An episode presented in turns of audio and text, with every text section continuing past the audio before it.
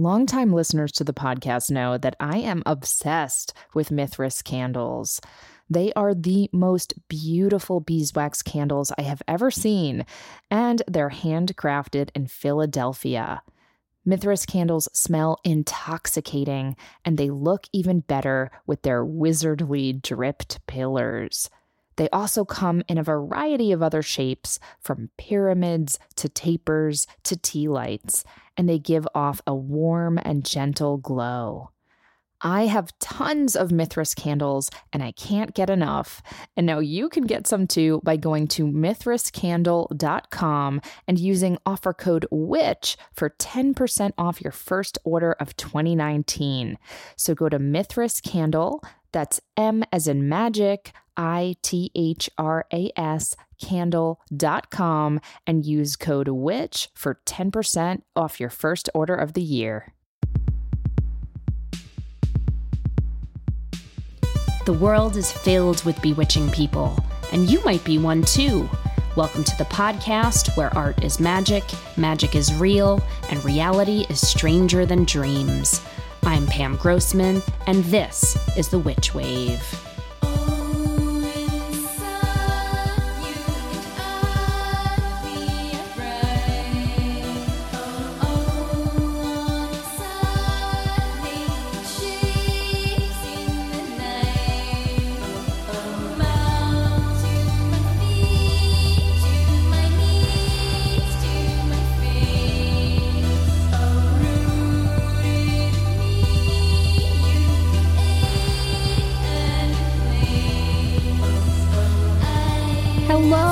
And welcome to the Witch Wave.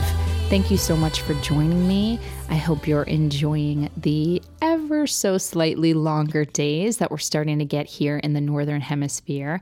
I know I certainly am.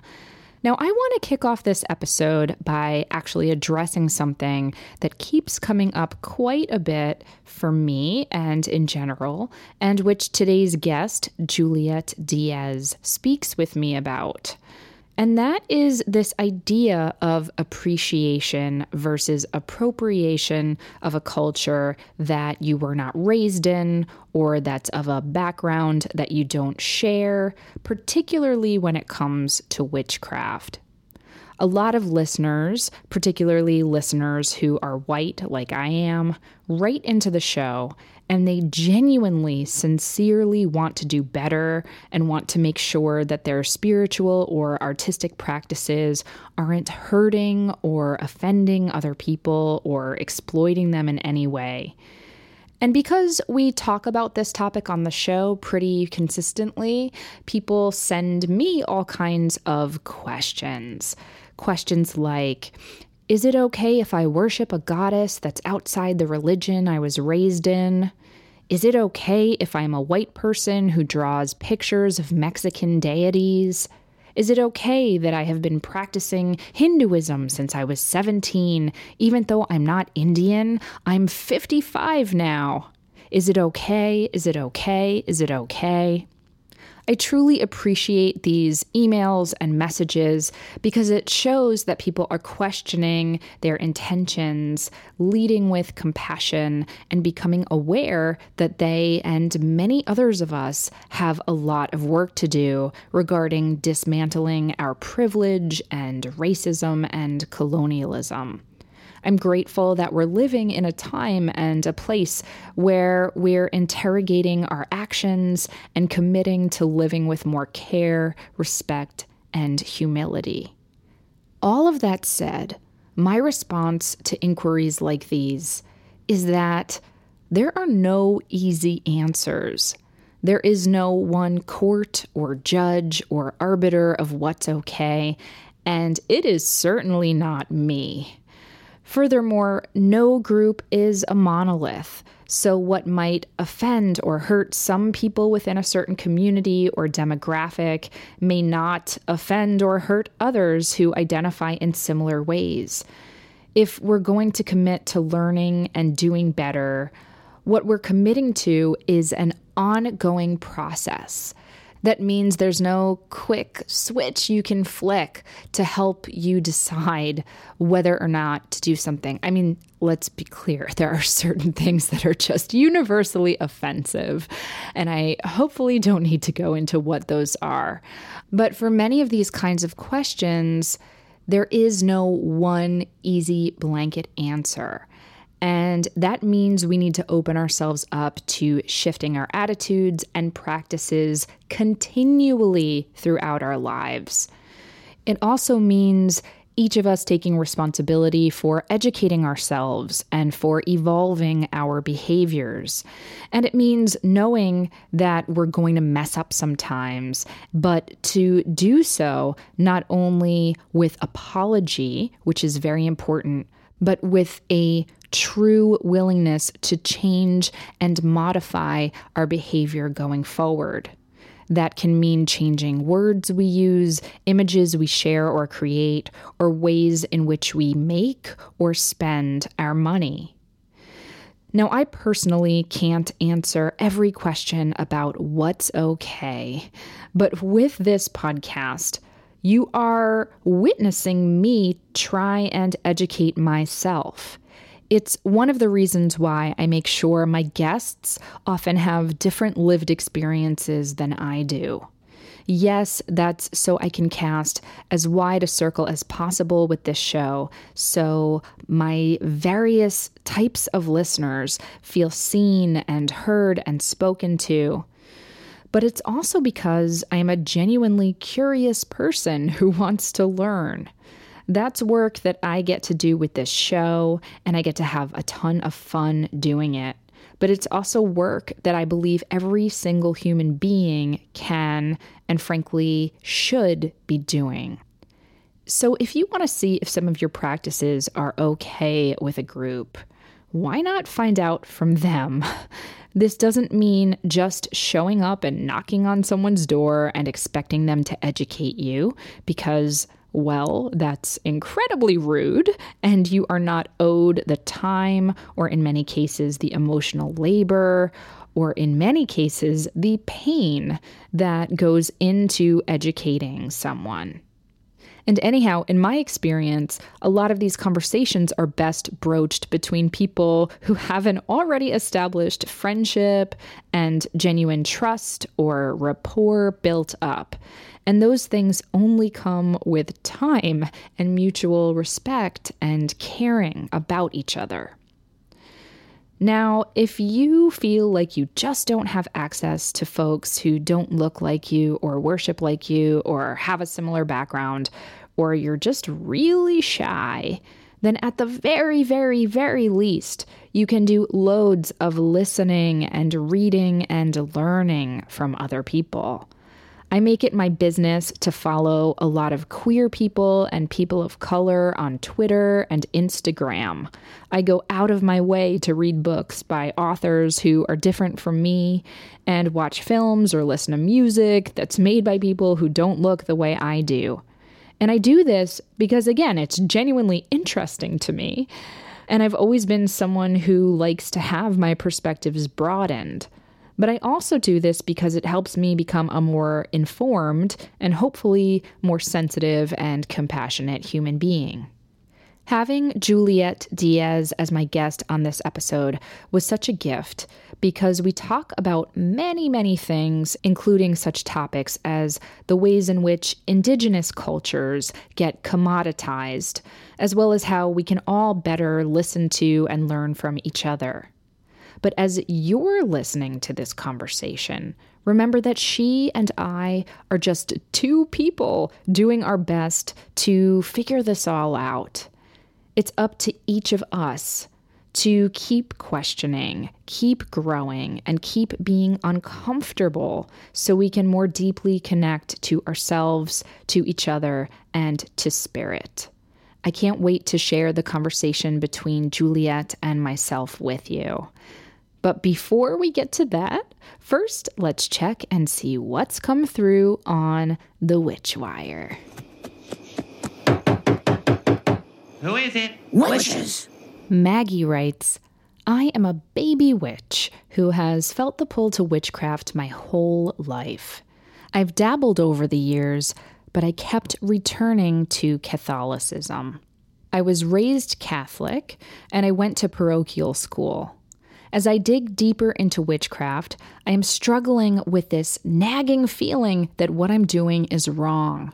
I can see it for what it is Catholic guilt and a patriarchal religion that has controlled me most of my life. But that doesn't quiet the voice because it's so deeply ingrained. Witchcraft feels like home to me. It feels positive and like I am taking control of my identity and womanhood. Did you experience this when you became a witch? Did it change or become quiet the longer you practiced? Are there any suggestions you have for me? They would be very appreciated. Hey, Maggie. I use the term spiritual practice a lot because it has that operative word practice. A practice is something we keep doing over and over and over again. It's a commitment, a discipline, and takes repetition and time and work. But the beauty of that is practice becomes habit. And right now, it seems like some of your old thoughts and habits haven't quite dissipated yet. Now, you already wrote the words I think you need to hear. You said, I can see it for what it is Catholic guilt and a patriarchal religion that has controlled me most of my life. So you already know where this voice is coming from. Still, if you need an outside voice to assist you a little bit, then listen to mine and listen to these words Maggie, you are in control of yourself. Your interior life belongs to nobody but you.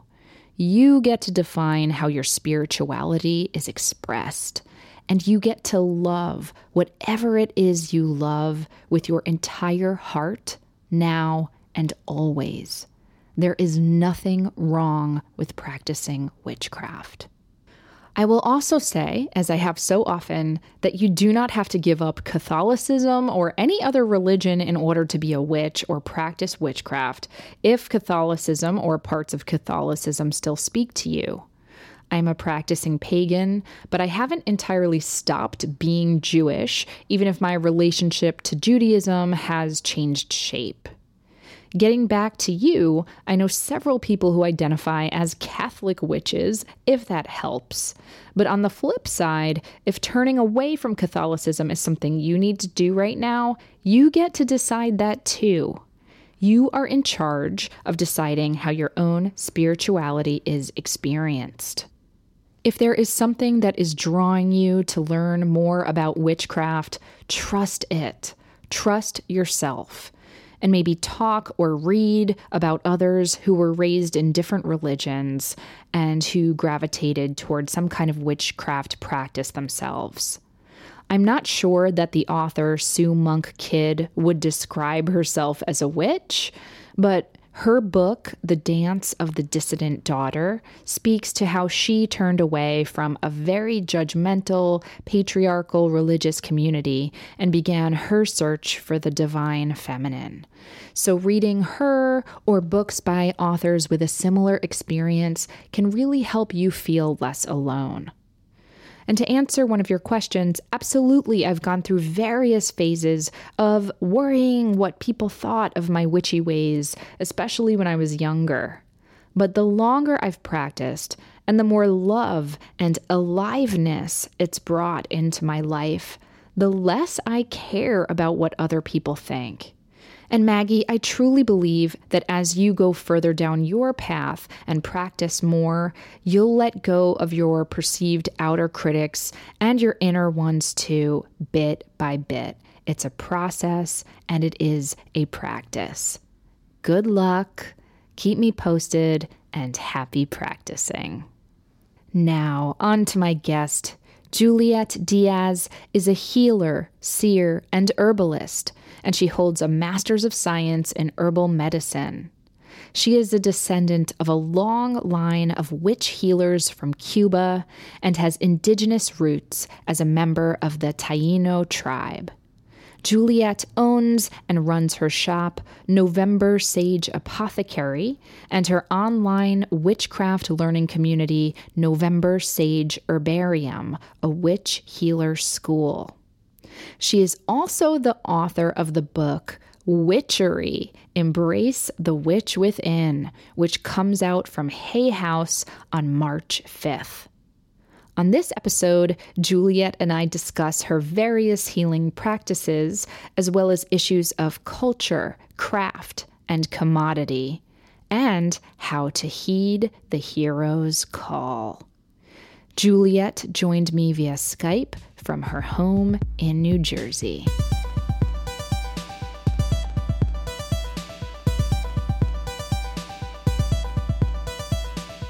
Juliet Diaz, welcome to the Witch Wave. Thank you for having me. Hi, everybody. I'm so happy that you're here. Thank you for joining me. And I am so excited to talk to you about so many different things. I have this paper in front of me that is covered with scribbles and notes and questions because there are so many different directions I want to go in. But before I get overexcited, why don't we start with the basics? So, you are the founder of November Sage Apothecary. You run the School of Witchery, and you are an author of a new book that's coming out soon called Witchery Embrace the Witch Within. So I would love to hear you talk a little bit about all three of those projects. Why don't we start with the apothecary? How did that get started? Well, the apothecary started after a life crisis. Before that, I actually was in forensics for about three and a half years. And as with all things that I've tried before, I was very successful at it, but somehow I felt like the universe just kept stomping at me or putting this big mountain in front of me, redirecting me. Throughout my entire life, I felt like I knew what my purpose was or my mission, but I was I wasn't really paying attention to it. And then it came to that point where everything was just falling apart around me. I mean, I lost my career, I was divorced, and I lost my house. I fell on my knees and I said, okay, I surrender. I'm ready. I know you want me to walk another path. It was literally overnight. I just started making decisions of what I wanted to do. I said, you know what, my lifestyle is something that is has always made me happy, which is my magical lifestyle. The remedies that I make, growing up with my mother and having this magic life and healing others, and I decided that that was going to be the path that I wanted to do. And I kind of always knew that was my purpose in life, but I never really acknowledged it. Once I acknowledged it, it just took off from there. And I'm really grateful for it. Wow. Okay. So there's so much to unpack there. Just for people who maybe haven't been on the November Sage Apothecary site, and is it a physical store as well, Juliet? Yes, it became a storefront last year. Fabulous. Congratulations. And that's in Thank New Jersey? You.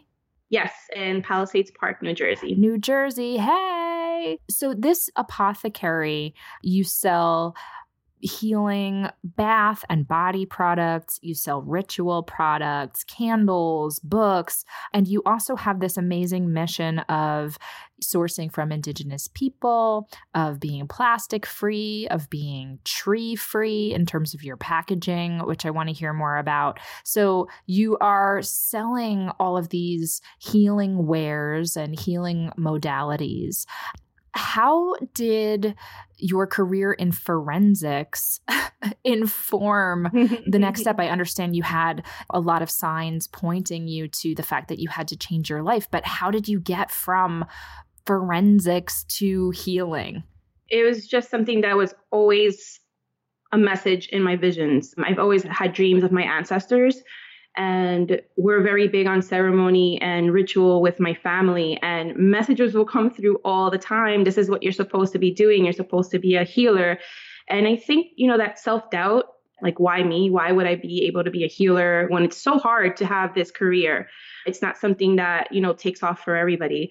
Um, so i had a lot of doubts in my mind especially being a mother of two little boys. Like how was i going to survive? How was i going to pay the rent and at the same time be the great representative to my indigenous people and to serve my purpose with truth, not just make it about money. So it was really, really complicated, something that I had to fight through some lessons, but eventually um, I got through it and I made a decision to to make this my whole life. Incredible. And when you say forensics, my familiarity with that word is from television. Can you explain to us what was your day-to-day job like and, and what got you started in forensics in the first place? Well, since I was very little, I wanted to do something with healing. I wanted to be a doctor. I wanted to save animals. It was always something about helping people. As I grew older, I was very into science. I'm still very into science. I mean, who is it? I decided to do forensics because you work with dead people. And yes, that's exactly why I wanted to do it because I'm able to see and hear and communicate with spirits. And I'm very good with observing an area because I'm also OCD. I could see when things are out of place. I'll notice little things that other people might not notice. Mm-hmm. So it seemed like a really good career for me where I could make a difference and at the same time use my gifts. And it actually took off and I closed a lot of cases. I actually started just working on crime scenes where children were involved. I went into the cold cases and I started knocking out cases that were cold for a lot of years and using my gift, my intuition, and of course, being able to channel all of the material that I had in these files. I had team members who knew about my, you know, quote unquote gifts and they were okay with it. They were just like, don't, you know, tell everybody about it. Let's keep it a secret between our team. But just like everything else, a lot of us who are very in tune, the energies really took like a toll on me that it was always negative energy. It was really heartbreaking to go through all these cases and go through these crime scenes. And it just eventually just ripped me apart where I was just worried all the time. Mm. Yeah, it was pretty bad. How long were you doing that for? That was about a year and a half. Okay. And so you're doing forensics, you're closing these cases, you're using your intuition and also your background, you know, in scientific training, I imagine. Mm-hmm. And you come to this point where you just can't take it anymore and you start to have a lot of these i would call them psychic breaks is that a fair way to classify them it's perfect yes yeah. And so a lot of um, doors felt like they were closing and you felt like you had to make a big change. So from that point, you thought to yourself, I'm, I'm just paraphrasing. At that point, you were like, how can I apply my gifts to do something perhaps a bit more positive? Yes, definitely. And then it also came with the fact since I didn't have a career or a job, how was I making money on the side? I started doing remedies at home and offering them to friends.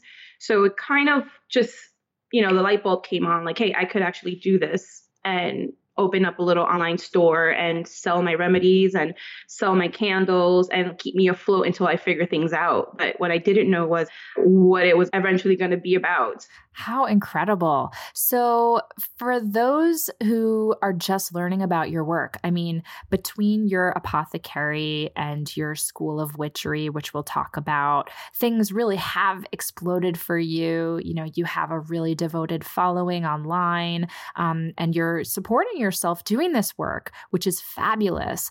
But I would love to know your background in terms of your magical practice. You mentioned mm-hmm. your ancestors. I know that you are a member of the Taino tribe. Would you mind just catching up listeners in terms of your roots and where all of your magic comes from? So my, I'm lucky enough to know my roots. A lot of people are, are not familiar with where their magic comes from. But one of the advantages I've had growing up was that I did know about my family history. Tainos, they come from the Antilles, the Caribbean islands, which is Puerto Rico, Cuba, Dominican Republic, and Jamaica.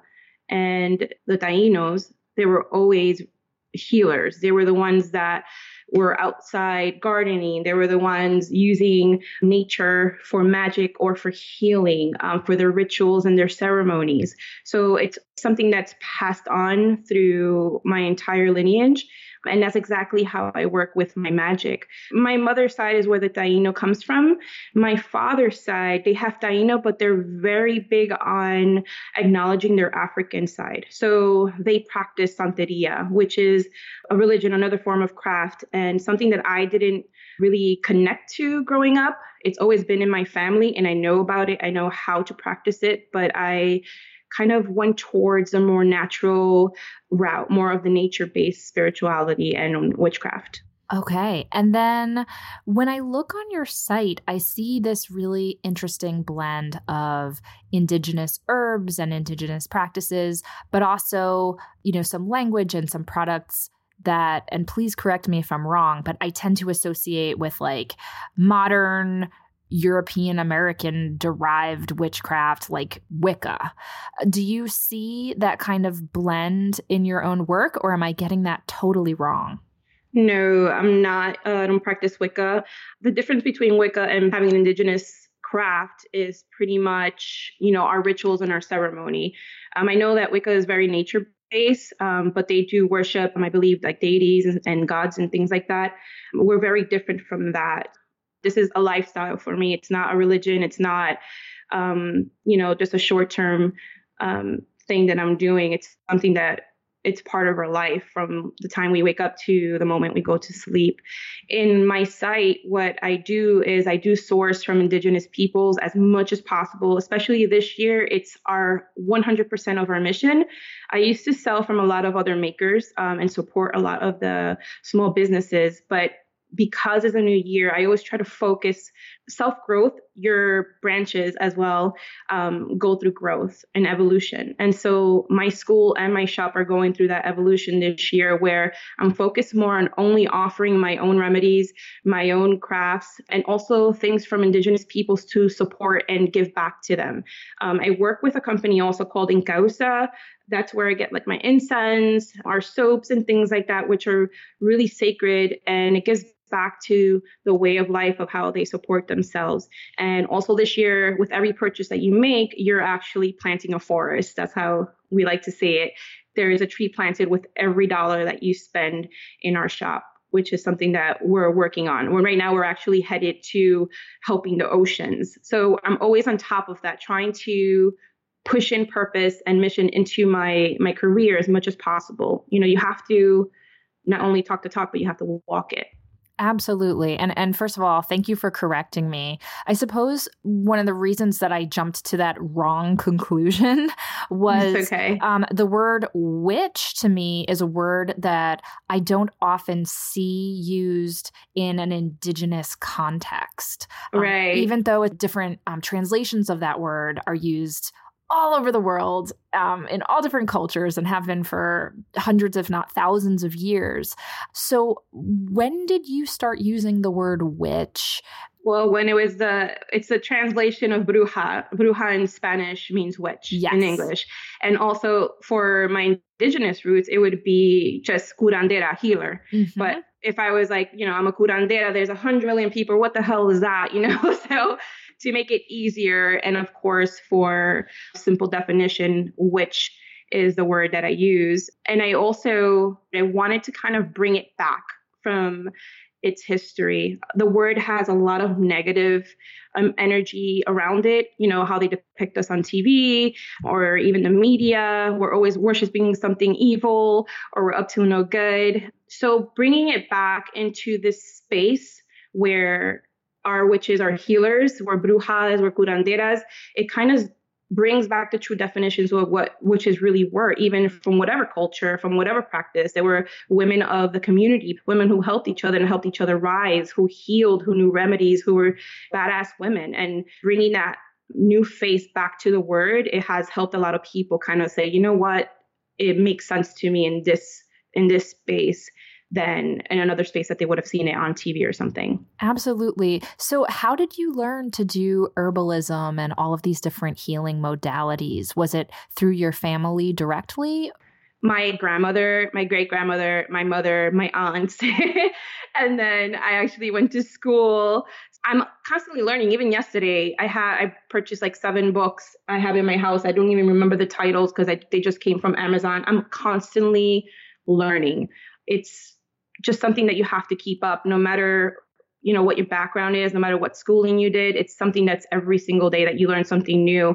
For me learning herbalism i learned it in a different way. It wasn't book it was more connection. So i learned how to connect to the plant connect to the herbs and listen to them and feel their energy and listen to my ancestors or my guides who were always guiding me into which ones needed to be used and certain remedies and things like that. But that's how I work when I make medicine. How fabulous. On that note, we're going to take a quick break and we'll be right back. I've been an enormous fan of Blood Milk Jewels for years. That's because their jewelry incorporates elements of so many fascinating and beautiful inspirations like Victoriana, Jungian alchemy, surrealism, and melancholia. Each piece has a story that adds to the aesthetic and talismanic qualities, and they're meant to be worn as psychic armor. These jewels are made from sterling silver and are encrusted in natural gemstones, including moonstone, labradorite, and onyx. Blood milk jewels are stunning and powerful. And my favorite part of all is that they've been female owned and operated in Philadelphia since 2008. If you're local, be sure to check out their showroom and event space opening in the spring of 2019. But of course, anyone, anywhere can order Blood Milk Jewels by going to bloodmilkjewels.com. That's bloodmilkjewels.com or at bloodmilk on Instagram. Welcome back to the Witch Wave. Today I'm speaking with Juliet Diaz. So, Juliet, we were talking about your lineage and how you've learned herbalism and some of these different healing modalities. And the question comes up for me, and I'm sure it comes up for you many, many times. This question of who your consumers are and how people who don't have the same background as you, especially white people like me, can respectfully engage in some of these different products that you are selling, in some of these different healing practices. And I know that there's so much for us to excavate together. But do you have any initial thoughts regarding the fact that you are selling some of these practices to presumably everybody and and how do you kind of reconcile that? Yeah so the products that we sell we can't control who buys online and that was very something of a concern because it does come up especially for me in my own mind. How do we sell something, for instance, say like sage or Palo Santo, and have it be respected the way it needs to be. So if you go onto my site and you go to these products, I have the description of what the product is, but I also have its history and how to use and respect it. This year, as I was mentioning before a little while, that we're going to post videos in my products. So I will have a video for each of the products in my site. And every single video, I will be speaking about where it comes from, how it should be used. And if you're not of that particular culture for that particular item, I will direct you to another item on the shop. For instance, if you're not going to use the Palo Santo properly and you don't feel comfortable buying it because I just mentioned its culture, I could say, okay, you could go ahead and head to the frankincense or head to the cedar, or juniper, and I would direct you to a different product where it won't be, you know, culture appropriation or anything like that. The same thing with the school. Well, the school, we don't have anything that's culture related there's no practices that we're appropriating from in there. It's open for everybody. So there's like tarot, astrology, and soon we're going to start changing the school design and focus into more of a healing school where you learn more about herbalism, connecting to yourself, and things to that nature rather than sharing a bunch of crafts and practices. So, I guess I would love to drill down a little bit more in terms of appropriation, if that's okay with you. Sure. Because, as, and I'll just speak for myself, you know, as a witch and a white person who, you know, I, I think I'm pretty well informed and try to be as compassionate and open minded as I can be and listen and then modify my behavior based on what I've learned, especially in the past few years where there's a lot more conversation around appropriation versus mm-hmm. appreciation. Mm-hmm. Um, but and let's also be clear you are one person you, know you right. do not speak for all indigenous people but right. but in your opinion when it comes to let's say using white sage which is sold in bundles at urban outfitters it's sold at whole foods it's sold at every witch shop and new age shop you know you go into pretty much is there a way in your opinion that a white person or a non indigenous person can use white sage? Or is that something that you find really offensive and upsetting?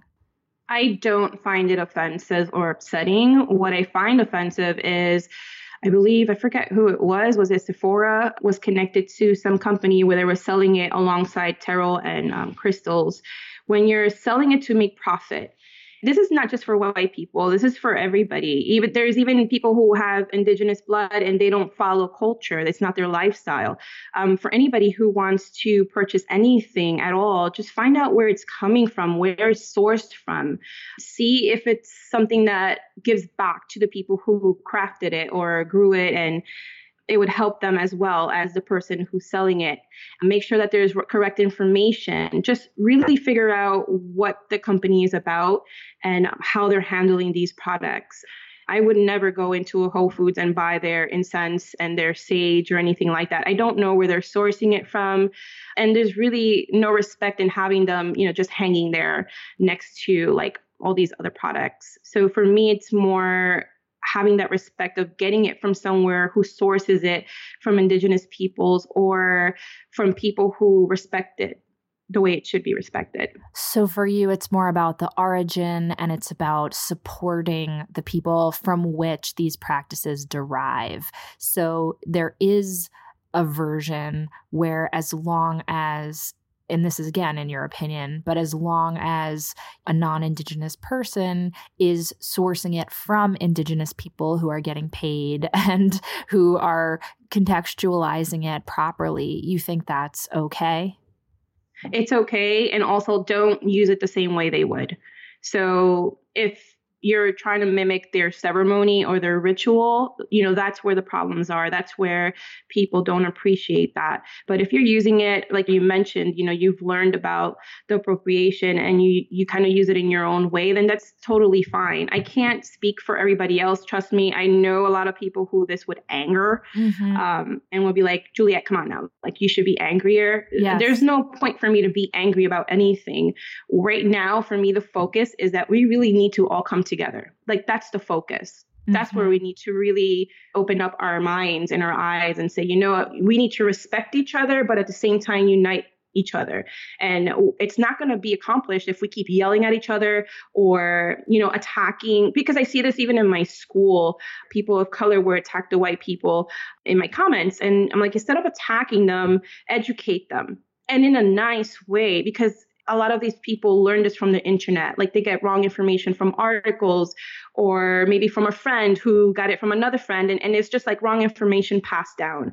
So I don't believe in attacking anybody. I believe in maybe reaching out to them, maybe educating them a little bit, talking about how we could resolve this and not make them feel like they're not any good. We're all the same. I feel like we should all be on the same level, not belittle anybody or step on top of anybody. We're not better than anybody.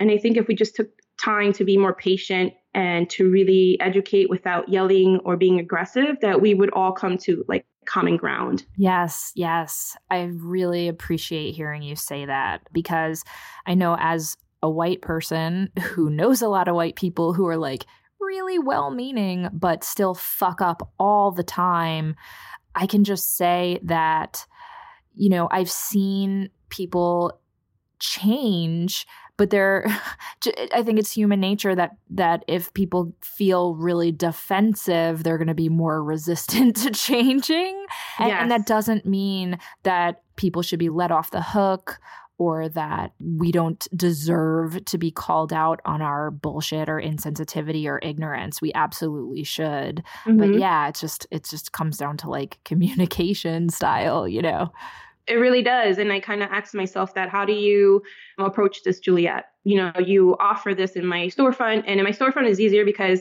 my sister works here, my mother works here. So we're really on top of the customers who come in here and we communicate. We have more conversations here than we do with our real friends. It's insane. So we're doing our job here. And uh, most of the time they come in looking for sage and we ask them, you know, what are you going to use it for? What is it for? Instead of, you know, judging them. And when we allow them to tell us their story or why they want to use it. And naturally, it always comes out to them needing something else. It's never really the sage. People have to understand that sage is known for being healing and cleansing things that you don't want in your life when people come into my shop, they look at all my herbs, which is like juniper, mugwort, cedar, and they call all of them sage. They're like, oh. So I'm like, no, it's actually, you know, an herb bundle, and um, sage is this herb over here, and I'll show them that. Most of them don't even know what it looks like. A lot of people don't. And then I say, this is what sage is for, the white sage is for. And then I have mountain sage, and this is what it's for. And we have little cards that say what it's for and how it should be used and things like that. And it's taught me or brought it to my attention that I should do the same with my site. If for people who've been going to my site for years, they'll see that it's been a big change and we're still changing. I still have to work on it more where we have that beautiful communication within each product. That's why I want to make videos so I could speak on the description and kind of connect with people and teach them so they don't have to go looking for it on Google or anything like that. Yes. And I have to say, you know, not everybody in your position would have the emotional bandwidth to do that kind of labor and time. So it's incredibly generous of you that you are taking the time to educate people. And I'm really, really appreciative because I know it takes a lot of work and a lot of patience. But it is my responsibility, you know, like if someone that was like me and they have their own shops. Anybody even white people who have their shops and you sell sage and you sell palo santo it's your responsibility to have these notes in that description. It's your responsibility to respect the product and respect where it comes from and kind of maybe shift your business around a little bit. Hopefully i inspire a lot of people with this big shift that i'm doing with the with my shop. If people have want to know where i get them they could email me. And I'll you know, gladly help them and direct them to where the sources are because it would be really stupid for me to just keep that information for myself and, you know, not spread it. it it's all about really spreading it around. Mm, mm. So, I have a, another question for you, if you don't mind educating me, which is the word smudge is a word that I've heard is perhaps not a word that non Indigenous people should be using. I've heard that a smudge ceremony is such a specific ceremony that if someone like me were to use sage to do a smoke cleansing, that to mm. call it a smudging is actually disrespectful because a smudge ceremony is a very specific ceremony. Is that correct information? It is actually smudging. So if even in my book in the back, I actually talk about respect within the witch community, and I talk specifically about that. It's just little key words like um, you shouldn't even use the word chakra. You shouldn't use the word uh, gypsy, smudging. My entire book, even if I'm indigenous, it doesn't give me the right to use the word smudging or smudge within my book. And in my book, I actually use the word herb bundle or herb stick throughout or smoke cleansing just so that the readers who read it and don't read that last chapter, that little chapter about appropriation, they get the terms throughout the book. They see how I'm using them and they learn new ways to say it. But it is very offensive to a lot of Native Americans, the ones who do this kind of ceremony ritual with the word smudge and, and smudging. Okay, so calling it a smoke cleansing is okay, just don't call it a smudging. Yeah, it's the term because it's a ritual. It's the name of the ritual. So smoke um, cleansing um, using herb stick or herb bundle instead of you know smudge stick. It's more appropriate. Okay, that's great. And you know, I certainly heard about the term gypsy um, being one that we've evolved past using because it's a, a, slur. It didn't strike me that chakra would be a term that would be offensive to anybody. I was under the impression that from a Hindu or a Tantra perspective, that that is just the name of those different energy nodes on the body. Well, energy nodes is exactly what they would say to use a set of chakras. That's just from research of doing, you know, what words not to use. That was one that would come up a lot. I don't personally use it, but I know a lot of people who do. But it would be something that we would have to like look into more and see if it's something that really does become offensive. Yeah, I'm definitely going to have to dig into that one more. Oh, one more. Oh, please. Spirit animal. Don't use spirit animal. Yeah, everybody's using it so loosely, like my best friend's my spirit animal or blah, blah, blah. It, it's something that appropriated from the culture and, you know, it's really frowned upon. Like, I mean, I was attacked once for using it. And, you know, people who don't even know who I was when I first started. And I'm like, wow, there are things that you shouldn't say because it triggers and it's really offensive for you to use it. Okay, that's that's really good to know. I I have heard that about spirit animal actually. Mm-hmm. And I can understand that from the perspective of somebody who, you know, that term is extremely loaded with context and many many thousands of years of tradition and meaning that to have people use it kind of casually or in kind of a teasing way or a figurative way might be offensive that's something I've always loved about you. You're very educated. You do your research, and I love that you're doing this podcast. And I love that you're, you know, also educating people of all cultures and practices. This is what we need more of, and I thank you for that. Oh, well, thank you. And as listeners know, I'm learning all the time. I make mistakes all the time. And I really appreciate the generosity of people like you who will allow for the fact that I'm going to get stuff wrong sometimes. So the appreciation is very, very mutual. On that note, we're going to take another quick break and we'll be right back. This episode of The Witch Wave is brought to you by Tarot for the Wild Soul an eight week online tarot course taught by intuitive tarot reader and teacher and prior Witch Wave podcast guest, Lindsay Mack. This award winning course is a deep immersion into card theory, tarot spreads, and intuitive expansion presented and taught through a soul centered lens. Tarot for the Wild Soul is designed to support, enliven, and enrich your tarot experience, infusing you with an advanced knowledge of the deck, a deeper understanding of the cards, and a greater confidence in your skills as a reader. Tarot for the Wild Soul runs from March 21st to May 9th of this year. To sign up for the class or learn more, visit tarotforthewildsoul.com and be sure to use code WITCH for 10% off your tuition. Trust me, you don't want to miss this opportunity to learn from the incredible Lindsay Mack. So go on ahead to tarotforthewildsoul.com and use code WITCH for 10% off your tuition. Welcome back to the Witch Wave. Today I'm speaking with Juliet Diaz. So, Juliet, I saw some pretty incredible footage of you on Instagram recently. I believe you were at the Indigenous Peoples March in Washington, D.C. Is that right? Yes. And this was just a couple weeks back. And I saw you with members of the Taino tribe, and you were giving this incredible I'll call it an invocation, you know, this mm-hmm. beautiful speech. And I believe you did a prayer as well. Can you talk about what exactly it was that you were doing and why you decided to be part of that incredible event? So I was honored with the decision to do prayer in front of hundreds and hundreds of Native Americans from, and not just Native Americans, but Indigenous from all over the world. I can't tell you how scared I was. I mean, I was sweating so much.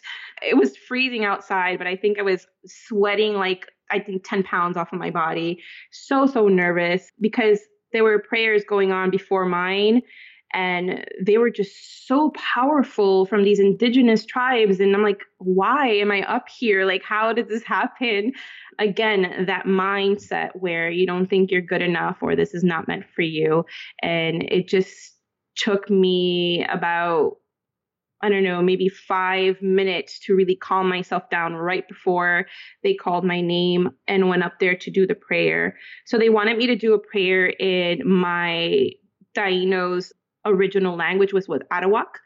They wanted us to represent our original language.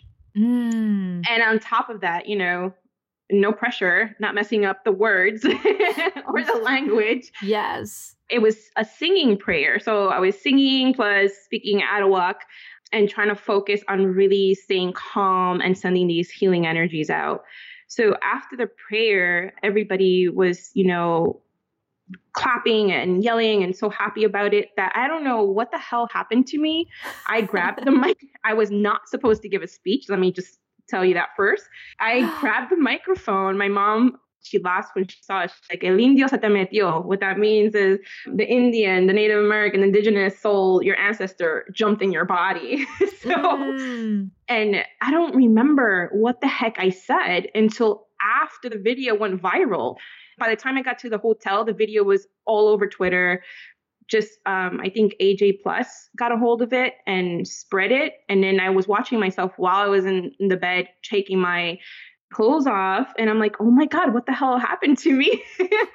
but it was this pure love and this pure magic that came out of me that I wanted to, to reach out to everybody that was there because I felt everyone, you know, when you're in the presence of so many indigenous people and so many people whose families have gone through so much those emotions are in the air and they were just wrapped around me. And there was nothing else that i wanted to do more than to hold everybody and to hug everybody and to kiss them. And the speech just came out where you know i wanted to let everybody know that it's okay because we're seen as we have to be gentle right? We have to be peaceful yes, that's what our ancestors want from us. And I have to respect that. And, and that's the path that I, am walking, trying to be more compassionate about what's happened to us and what's happening and taking care of it in a, in a peaceful, healing way. But I wanted to let everybody know that there's no shame in feeling anger about what's happened to our people or what's happening. Just with that speech alone afterwards, I didn't have a moment of peace myself. Mm. I had mm. TVs on me, uh, journalists wanting to interview me, indigenous people just giving me these hugs that, oh my God, I think they healed me for like 10 years of trauma of my life. It was just so amazing. And um, I'm just happy that it happened. Sometimes you have to let that fire out and yes. tr- trust it no matter how much fear you have inside you you you don't know what is in there until you let it out. And i didn't know that was in me until that moment until i saw it in that video. And i cried watching myself speak. Yeah when when i watched the video i mean the language you used too if i'm recalling you were talking about sweetness and and how traditionally like you just said there's this association with Native people as needing to be healers and have this sweetness or gentleness, but that it's okay to have that fire too. And I love that image of fire. It's such a powerful one because, yes, fires can blaze and be angry, but they also illuminate, you know, they shed they light do. and they warm mm-hmm. and they're healing as well. So I thought it was such a powerful message and I was really moved by it yeah it was it's all about that. It's all about just acknowledging everything that's in you. You know my taino people they were the first to be tortured and murdered by columbus when that happened. And we knew that the tainos they fought back. They tried to you know protect their children protect their wives. You know they weren't just being peaceful but it got to the point that they couldn't be peaceful anymore. They had to fight back and I'm not speaking for all Native Americans and all Indigenous people because everybody has different ways of handling things. And I believe that a lot of them are very peaceful in their way of approaching issues like this. And I have a lot to learn. I am nowhere near perfect, and I don't think that I'm a great representation of what um, an Indigenous person would be. I still have practice, I still have learning and lessons. As a matter of fact, this Saturday we're closing my shop because they're honoring me as a healer in my tribe. And congratulations. Thank you. And it, it shocked me so much because I know I'm a healer. I know my abilities. I know the person that I am. I know I'm very compassionate, but I have to walk this 100%. And it's scary as fuck. It's like, I don't want to fuck it up, you know? it's mm-hmm, like, mm-hmm. you know, mm-hmm. what I say, what I do.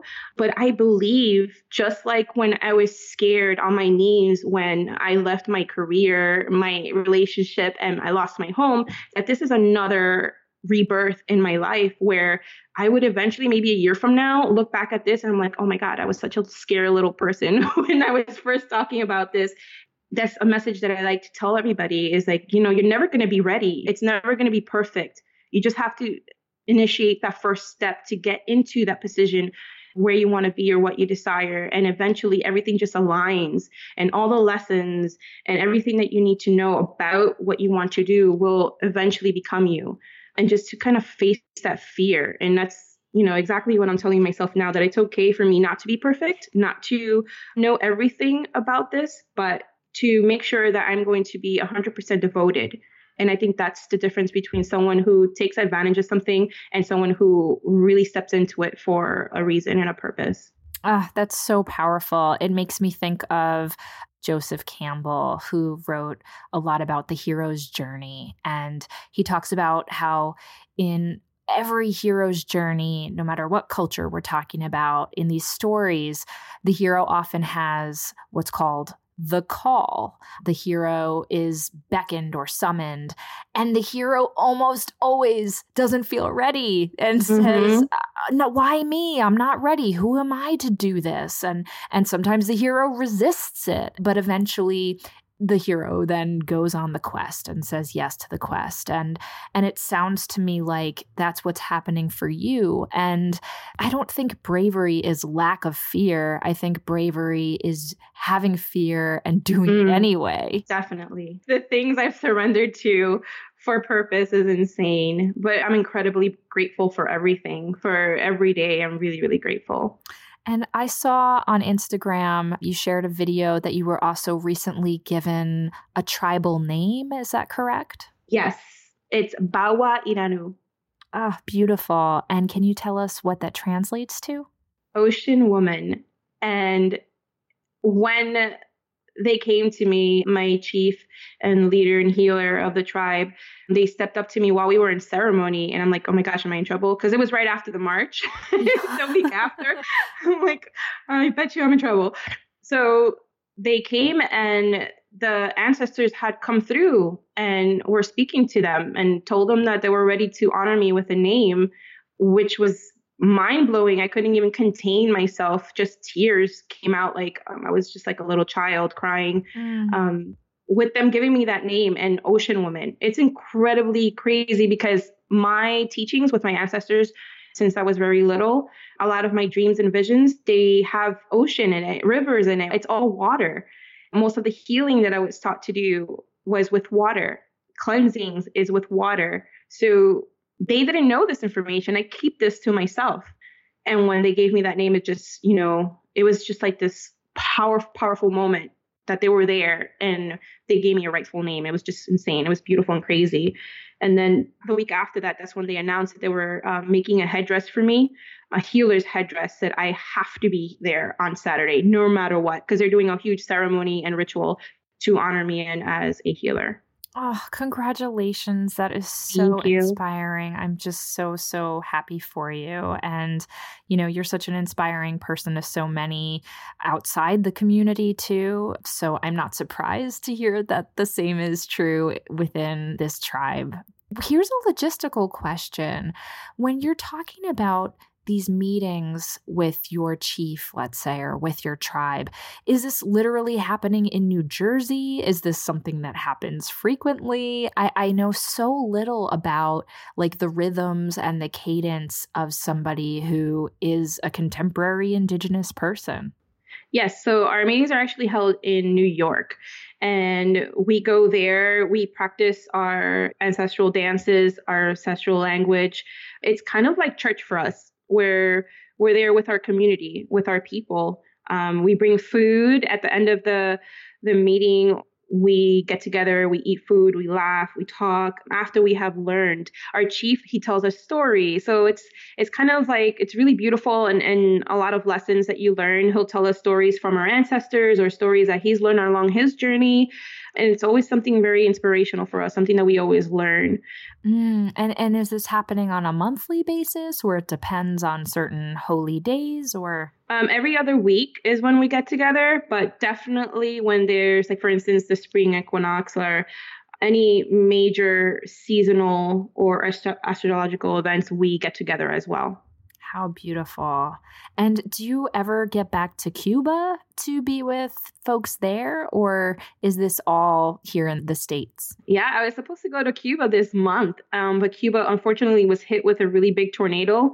So we've postponed it for June. And I'm actually going to go there. My husband, well, my boyfriend of nine years, who hasn't proposed yet, he works for the sports industry, so he's he works with the cameras and things like that. So he's going to be recording everything. Um, we're going to go into the mountains and go into the indigenous lands there, where the Tainos are, and kind of record all of that to bring it back, and of course share. Oh, how fabulous! And are your children being raised in this tradition as well? Yes, 100%. They come with us. I think that for my children, it's been a little bit easier than it was for me. My mom had just come from Cuba in the 80s, the infamous Mariel, um, the boat that came from Cuba to America. I was born maybe eight months after she arrived. So there was a lot of struggle for her once she got to this country. I mean, years of trying to get her footing right and rooted in this country. So it wasn't easy for me growing up. I wasn't told, you know, you're a witch. I wasn't told, you know, you're a curandera healer. This is what our our history is, what our ancestors are about. I went through a lot of my childhood growing up not knowing any of this. It was just me watching my mom struggle and trying to put food on the table. And then of course watching her do this through our lifestyle. So it wasn't taught to me verbally or physically, it was more of me watching her. And once I was older, she actually opened up about it and spoke about it more. So for me, it was really, really vital for me to teach my children from as soon as they could understand me speaking to them. So I would tell them stories. We have books about our ancestors, our Tainos. My children, I didn't force anything on them they watched me. They watched me cooking and doing remedies until they finally started picking it up. And without me forcing them, they set up their own little altars by themselves. Oh, I love it. Yeah. I love it. And I don't go and be like, oh, that's the wrong way to do it. There is no wrong way to do it. So I've allowed them to be free and to connect to themselves to guide them along the way of who they really are. Ah, oh, that's wonderful. Now, speaking of teaching, we touched a little bit on your witchcraft school or your school of witchery. I know you're going to be renaming it soon. Mm-hmm. Can you talk a little bit about if someone wants to learn from you or some of the teachers who are part of the staff of your school? What can they do? Where can they go? What can they expect? So, when the school was created, I did not expect at all the amount of enrollments that would happen. I mean, within a week, I had to hire a whole team of people to help me control the amount of traffic coming into the school. I had to learn how to trust people very, very quickly, and I'm not someone who trusts really easily. So I had to hire instructors. I had about 42 instructors worldwide within three months creating courses for the school. I had a team of 11 people um, handling customer service, handling, you know, technical support and things like that. When we originally opened it, it was membership based and we would load three to four courses every month. And these courses, you know, the first thought of it was let's include everybody. Let's do courses on all crafts and all practices, not religions and not culture. And Juliet, this is online courses, correct? Yes right now you could come to my my shop and take classes and workshops here but before it was just strictly online. And it was a whirlwind a beautiful community was built. I mean the school instagram itself it's almost at 100k in like less than a year. It's, it was just it's insane. We have over 76000 students right now. Amazing. And the classes are in things like tarot astrology palmistry yes. crystals. I mean it really is a wide swath of different healing modalities and divination modalities Yes. And the instructors that we have, they're really, really educated, just like yourself. they do their research. I even have a witch historian, Emily. She writes for Sabbath Magazine. She's a freaking amazing, this woman. She creates courses on history as well. So all the courses were really research based on things that you couldn't just Google. People didn't want to have the wrong information. It was more of having the correct information, having the sources in the courses and learning from them like in that form. But it got too crowded for me, too much for me to handle um, energetically. What is the purpose of the school? It has to have a purpose, Juliet, just like everything else you're doing. So I had to evolve with the school and kind of figure it out what direction can we go in? It can't just be another school. You know, a lot of other online schools started opening up after my school. So, what's going to make us different from those that are already opening up? What's the new direction? So, we're naming the school Tierra Sagrada, which means sacred earth. And it's going to be a combination exactly of what my shop is, of what I am, which is healing this earth and saving her, healing the self and self love courses are going to be shifting. We're not going to offer old courses anymore. We're keeping astrology, but things like tarot, we're going to kind of shift them. Tarot for self love, tarot for finding the true self, things like that. So we're going to really focus on people finding themselves, connecting to themselves and their earth. So that's the focus of the school now. Oh, that sounds really, really powerful. And is the school open for anybody to enroll in? It is open for anybody, literally anyone. I have a uh, social media inside the school. So people post, they have their profiles, um, and in their profiles, they're able to network because they share their their own websites and their own social media. And so far, there hasn't been any issues with anybody kind of being mean to each other. Everybody loves each other in there. It, it's so sacred to watch to see these people from all over the world, from all kinds of backgrounds and crafts and practices, just unite and get along and help each other. I really am proud of myself for kind of setting that energy and watching it live within the school, which is really, really important. That's remarkable. I'm so happy to hear that. And then finally, I know you have a new book coming out. I'm sure people I are going to want to read it. Congratulations. Can you tell us a little Thank bit about you. what the book is and, and when it's going to be released into the world? So the book does release March 5th and is available for pre-order right now.